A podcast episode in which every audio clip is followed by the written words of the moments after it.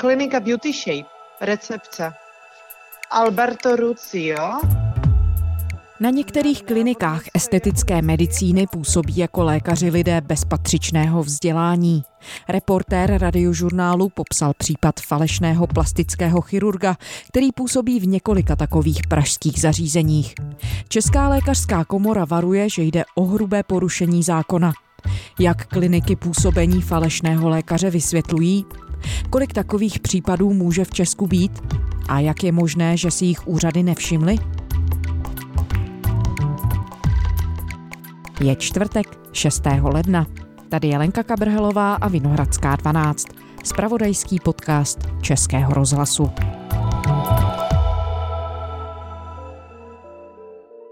Lubomír Smatana, reportér radiožurnálu. Ahoj Lubomíre. Dobrý den. Luboši, ty se dlouhodobě zabýváš tématem falešných lékařů, jestli to tak můžu říct, lékařů, kteří působí bez patřičného vzdělání nebo patřičných dokumentů na které si narazil v lékařských ordinacích tady v České republice. Nejnověji si popsal příběh falešného plastického chirurga, který působí na dermatologických klinikách v Praze.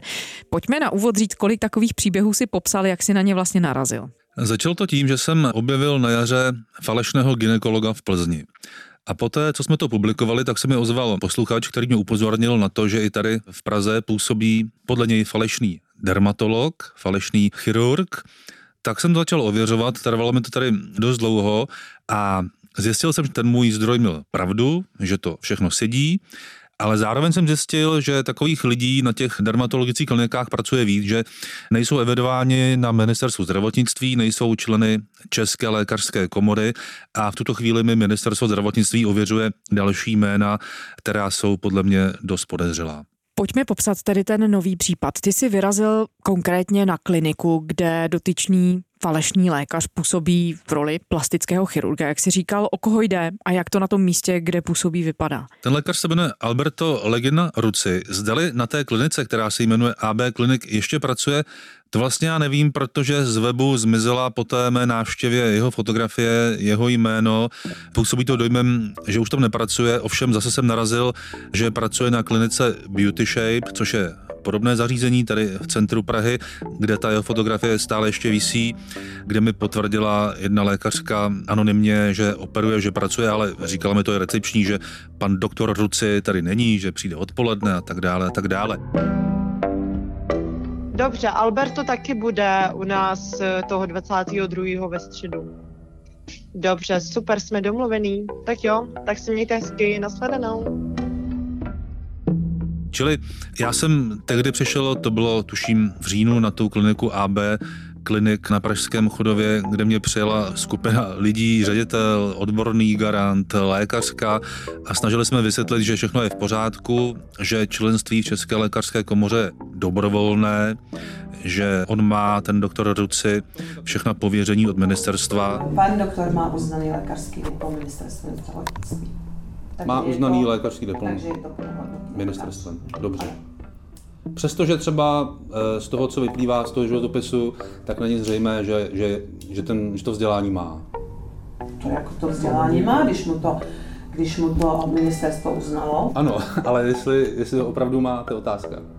Tak víte co, na ministerstvu asi neřeknou ano, vy se mi pane líbíte, takže my vám tady dáme diplom, takhle to nefunguje.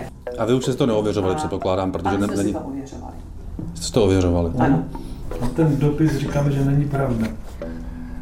Že Dobře. jsme to ověřovali, takže to, co je, tak je to pomluva. Ale jak jsem pochopil, eh, když jsme se setkali, tak jste okamžitě... Eh, Ovšem, dotazování na ministerstvu jsem zjistil, že to tak prostě není, že on nic takového nemá. Další dvě uvedená jména pánů v evidenci neregistrujeme. Z toho vyplývá, že nepožádali tedy o aprobační zkoušku, která je povinná a zároveň lékaře prověřuje v rámci znalosti českého jazyka. Ministerstvo zdravotnictví celou věc prověřuje a v případě potřeby bude nutné věc řešit právními kroky. Každý lékař, který vykonává zdravotnické povolání v České republice, musí být současně členem České lékařské komory a Česká lékařská komora vede seznam těchto členů.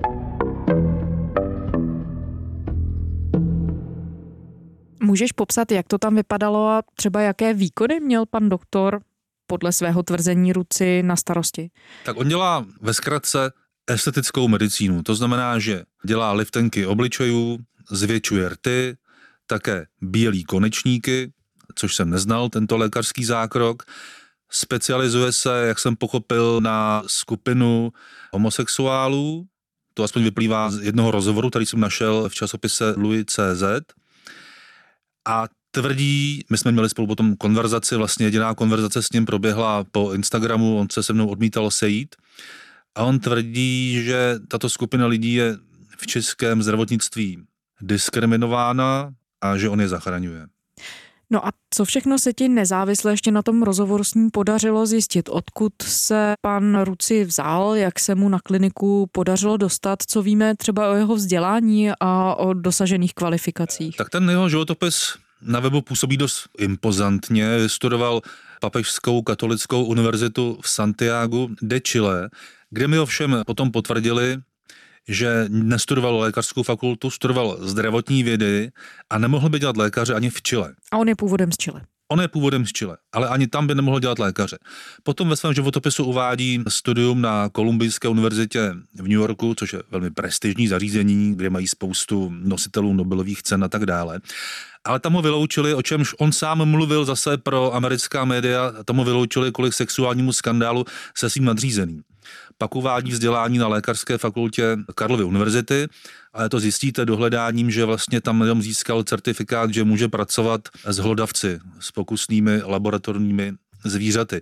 A pak tam má sérii různých certifikátů, ale to jsou certifikáty, které získáte třeba online nějakým školením a jsou to vlastně spíš takové semináře, kterých se člověk účastní, nemají nic společného s lékařským vzděláním. Není to lékařský diplom. Není to lékařský diplom, což je v Česku naprosto nutné. A jak se pan Ruci dostal do České republiky, objasnil ti to a čím se tady vlastně předtím zabýval, než se tedy pustil do práce jako plastický chirurg? Protože biolog je vědec, tak pracoval na Akademii věd na fyziologickém ústavu, kde se věnoval mitochondriím a zároveň samozřejmě operoval hlodavce nebo s laboratorními zvířaty pracoval, používal skalpel, tyhle ty věci uměl, což mi potvrdil i jeho tehdejší šéf, šéf fyziologického ústavu Petr Ježek. Nemůžu vám potvrdit, že je nějaký chirurg, nebo, nebo že umí jako kožní nemoci léčit, ale tady pracoval že, s laboratorními zvířaty, takže tyhle ty operační věci samozřejmě s nimi dělám. No tak zase úplně, eh, jako když to budu říkat nějaký šarlapán, to nebyl, protože rozuměl eh, té medicíně aspoň teoreticky, že jo. Říkám, nevím, jaký měl diplomy, jo, ne, nebo prostě oprávnění, abych to řekl přesně, že jo, jo. Ale třeba nám pomáhal, my jsme tady dělali výzkum na pacientkách s rakovinou prsu, jo, tak to on jako věděl, jak se tyhle ty věci dělají, když to řeknu takhle, jo, ty výzkumný, ale samozřejmě nebavím se o léčbě rakoviny, jestli mě rozumíte, jo? Ale neznamenalo to dermatologickou kvalifikaci. Samozřejmě, že ne. Když operujete hlodavce, tak je to něco jiného, když potom děláte lidský organismus. Tam je taková ta definice, že vy, když nejste zdravotník, nesmíte porušit integritu kůže. To je ze zákona definice, která odděluje normálního smrtelníka od toho zdravotníka, který má licenci na to, aby tu integritu kůže mohl porušit. A což on samozřejmě dlouhodobě dělá, on se tím pišní na svých webových stránkách, na svém Instagramu, čili je opravdu velké množství důkazů, že on opravdu operuje, ale nemá na to patřičné vzdělání. Ale ta tvoje otázka, já vlastně nevím, jak se stalo to, jestli on si vytiskl vlastní diplom, jestli někoho obelhal, nebo jestli to té klinice bylo jedno to já nevím, kde se stala ta chyba, došlo k tomu podvodu. Nebo jestli to bylo korupční jednání. A když jsi s ním mluvil, respektive konverzoval si s ním po Instagramu, protože jinak s tebou mluvit nechtěl, jak ti to vysvětloval, že působí jako lékař, přestože nemá lékařské vzdělání? Tohle to mi nevysvětloval. On mi se snažil říct, že on je obětí jakéhosi spiknutí, že zahraniční lékaři v České republice musí splnit nesmyslné podmínky, které jim klade Česká lékařská komora. On přímo řekl, že to je mafie České lékařské komory, že jsou tady diskriminováni, že jejich vzdělání tady chce málo kdo uznat a že třeba on je na rozdíl od ukrajinských, rumunských lékařů s pochybným vzděláním ten pravý, který to vzdělání má. Pak se ještě vymluval na to, že jeho právník odmítá, aby jsem já s ním dál konverzoval. Já se obávám, že to byla jen taková spíš výmluva, že žádného právníka nemá, protože potom, když jsem mu poslal vyjádření z univerzity v Santiago de Chile, tak ta konverzace skončila, od té doby se mi neozval. Ty jsi v úvodu zmiňoval, že na té klinice se setkal i s nadřízenými tohoto muže. Jak ti to vysvětlovali, že nemá patřičné vzdělání, nebo jakým způsobem reagovali na to, když ty si je s tím konfrontoval, co si zjistil? Věra Šatánková, která byla dříve odborným garantem kliniky, ale už není, ale stále tam pracuje ve vysoké pozici, mi řekla, že se to ověřovali, že oni mají důkaz, že ministerstvo zdravotnictví ho autorizovalo jako lékaře v České republice a zároveň řekla, že členství v České lékařské komoře je dobrovolné. A že vlastně vůbec nikdo nemusí být členem České lékařské komory. Takhle byla lékařská komora založena jako dobrovolná organizace. A nevím vůbec o tom, že by se to mělo nějak měnit. A je spousta lékařů, kteří nejsou členy Vykon, a, a vykonávají, vykonávají, jsou poskytovatele zdravotní péče. Taky poskytovali. No, když nejsou, když, ne, když ji neposkytují, tak už nemusí být členy. Jako by za vámi nejdou úplně eh, s každým, ale prostě je spousta lékařů, kteří nejsou, protože to není povinnost, o tom se bavíme, co je povinnost. Každý lékař, který vykonává eh, praxi, zdravotní je to dobrovolná organizace. Ptáte na něco, na co my vám neodpovíme, protože máme takovéhle informace, Pan, Dobře. pan předseda Koubek má takové informace, tady abychom to probírali nějakým způsobem spolu. Já myslím, že to není žádný Dobře, není to úkolem, ale mě to zajímalo. Paní doktorka mě jsem pozvala, že mi to vysvětlí, tak jsem přišel s tím úmyslem, že si to nechám vysvětlit. No hlavně po telefonu já nemůžu jako Ne, rozumím, tak teď jsme se setkali. Ale říkám, jako já tvrdím pořád to stejný, že povinnost není, že každý lékař musí být, je to dobrovolná organizace. Dobře. A byla takhle založena jako dobrovolná organizace. Takže to je... Čím to můžeme ukončit? Dobře že má jiný právní názor, když jsem argumentoval. Což je absurdní, to můžete říct, že já jezdím po obci 80, protože já mám jiný právní názor na to, že je tam 50. Tohle to, že musí být lékař v České lékařské komoře, který vykonává a poskytuje zdravotní službu. Nikdo nikdy nespochybnil. Když jste lékař na penzi, nemusíte být, ale když pracujete aktivně, musíte být. A řekne vám to každý od ministerstva zdravotnictví až po šéfy normálních nemocnic.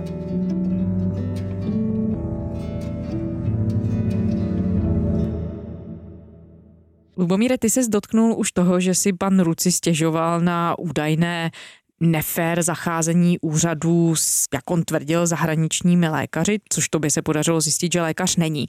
Můžeme popsat, jak vůbec funguje to uznávání vzdělání nebo atestací u lékařů ze zahraničí tady v Česku? Tak je pravda, že je to dost složité. Musíte dokázat svoji odbornost, kterou vám potom prověří nějaká lékařská fakulta, což by mělo být i v jeho případě, ale mně se nepodařilo zjistit přes ty úřady, která klinika nebo které pracoviště mu to ověřovalo. Z toho by se dalo poznat, kde došlo k tomu podvodu. Čili musí mít to odborné vzdělání ověřené u nás. A potom musí mít aprobační zkoušky z jazyka. On podle mého zjištění moc dobře česky neumí a to je ale také povinnost. Proto je to třeba snažší pro lékaře ze Slovenska, kteří se tady bez problémů domluví, ale jak jsem zjistil, tak ani mnozí lékaři ze Slovenska nejsou členy České lékařské komory, čili by tady neměli pracovat. A ono to možná vypadá jako nudná informace, ale vezměte si, že jsou tady kliniky plastické chirurgie, které dodržují všechny předpisy. Mají tam i cizince, kteří jsou členy České lékařské komory, kteří museli složit všechny zkoušky. To znamená, že oni jsou vlastně handicapováni tady nějakou skupinou lidí, která ty zákony nedodržuje a vydělávají vlastně stejné peníze. Kolik podobných případů v Česku může existovat? Já bych asi mluvil o desítkách. Nepřeháněl bych to, ale jsou to desítky. A co se týká toho nečlenství v České lékařské komoře, které je povinné a potom ta komora může samozřejmě řešit různé stížnosti pacientů a podobně, tak budou to prostě desítky. No. Zmínili jsme v úvodu, že si už před pár měsíci informoval o případu falešného ginekologa, což je občan České republiky.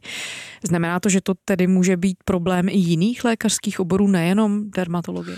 No tak nepochybně to láká. Myslím, že se občas zmiňují zubaři a to z toho důvodu, že je v České republice velký nedostatek zubařů a přicházejí sem cizinci, ale je tam zase problém s uznáním toho jejich vzdělání. Já uznávám i to, že ono to není jednoduché získat tady všechny ty zkoušky a stát se lékařem v České republice, přestože jste vystudovali jinde. To je také kritika těch zahraničních lékařů, že jim Česká republika neumožňuje, aby se snadno zařadili sem do toho systému a že tomu brání Česká lékařská komora nebo Česká stomatologická komora. Což je pravda, oni se tomu velmi brání, oni to těm lidem stěžují. Pokud ti lékaři eh, vystudovali lékařskou fakultu v rámci Evropské unie, tak vzdělávání je harmonizováno a automaticky se uznávají ty lékařské diplomy. Pokud vystudovali mimo Evropskou unii, pak musí absolvovat proces tzv. nostrifikace diplomu, což uznává vysoká škola a poté musí složit aprobační zkoušku, kdy nejprve eh, absolvují zkoušku z jazyka českého, aby bylo jasné, že se dorozumí, a potom takovou jako dorovnávací zkoušku, co se týká eh, znalostí v medicíně, protože samozřejmě eh, v těch zemích zdaleka nemusí být lékařské fakulty na takové úrovni, jako jsou fakulty u nás ale já nedokážu říct, zdali je to stěžování nějaké zásadně oprávněné, nebo zdali jsou ty jejich podmínky třeba České stomatologické komory až absurdní pro ty zahraniční lékaře. Třeba ta čeština je naprosto nutný požadavek, i když nevím, jestli je dneska nutné umět v Česky, v České republice, protože tady působí mnoho cizinců, kterými to asi nevadilo. Těžko říct, ale to už nechám na posouzení těch, kteří se tím zabývají. Ty jsi kontaktoval představitele České lékařské komory. Může tahle profesní organizace nějak zasáhnout? Co ti oni říkají o tom, jakým způsobem se budou chovat? Každé to vyšetřování tohoto případu je zajímavé tím, že jakmile není ten dotyčný členem České lékařské komory, tak komora do toho nemá co říct. Pak musí zakročit krajský úřad, zdravotnický odbor nebo v Praze pražský magistrát, kteří udělují licence poskytovatelům zdravotní péče. Když žádá zdravotnické zařízení o registraci na, ten, na krajském úřadě, tak musí doložit, eh, v jakém oboru eh, tu registraci chce mít a jak bude ta péče zajištěna. To znamená, eh, jakými lékaři a stejně tak se dokládá i počet ostatního zdravotnického personálu, aby byly splněny na pravidla stanovená vyhláškou o minimálním personálním zajištění zdravotních služeb. Čili chyba teďka nepochybně teda buď na straně té kliniky nebo na straně krajského úřadu. Buď to ta klinika se vůbec nenahlásila, nebo nahlásila krajskému úřadu údaje nepravdivé. To bude možné.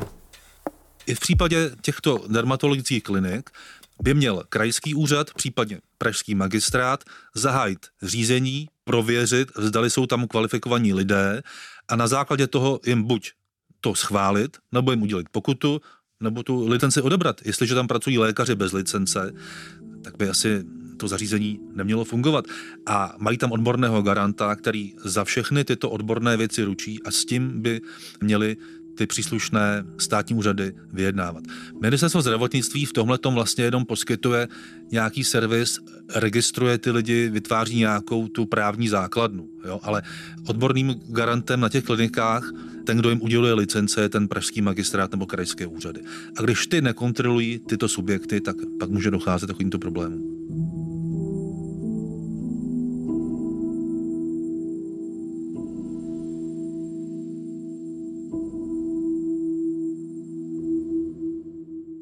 Jakým způsobem ty úřady reagují a zabývala se třeba konkrétně tímhle případem policie? když se tu porušuje zákon, jak jsi zmiňoval? Česká lékařská komora má s vyšetřováním policie špatné zkušenosti, jak mi řekli, protože žádný případ nebyl dotažený do konce z těch, které oni v minulosti mají.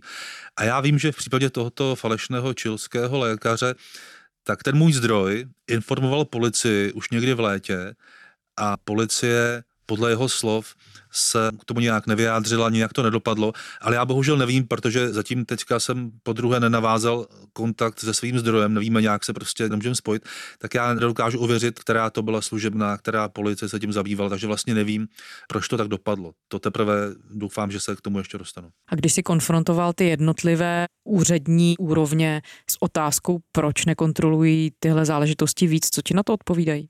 My máme na území Prahy několik tisíc poskytovatelů zdravotní péče a ono všechno trvá, než to zkontrolujeme. Musíte počkat pár týdnů. Já vím, že to je odpověď, která neuspokojí pacienty, protože o ty pacienty především jde, ale ano, mají hodně práce. Přeci jen se ale Lubomíra nabízí otázka, nemohla by být aktivnější i samotná lékařská komora v tom vyhledávání lékařů, kteří nejsou jejími členy? Já jsem se na to ptal, ale je to pro ně obtížné z toho velkého množství lékařů. Mohli by se možná zaměřit na nějaké konkrétní skupiny. A myslím si, že by Česká lékařská komora třeba mohla klidně podat nějaké trestní oznámení. Zatím to Česká lékařská komora, myslím, nedělá, vždycky to dělá někdo jiný. V případě toho falešného ginekologa na jaře, kterého jsem objevil, tak tam také Česká lékařská komora nepodala trestní oznámení, dokonce ta plzeňská pobočka to bagatelizovala a nějak to dál neřešila. A ten případ dospěl kam? Nedospěl nikam. Falešný ginekolog přestal vykonávat svoji falešnou praxi a tím to zhaslo.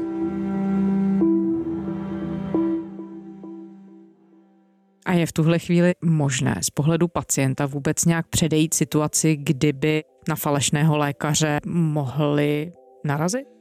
Jediná možnost podívat se na webovou stránku České lékařské komory, tam je přímo vyhledávač lékařů a tam, když se zadáte jméno a příjmení, tak vám vyjede jméno toho lékaře, který je členem komory, tam se o něm dozvíte nějaké základní věci a jste si jisti, že ten člověk je opravdu lékař. Když není členem České lékařské komory, tak něco není v pořádku.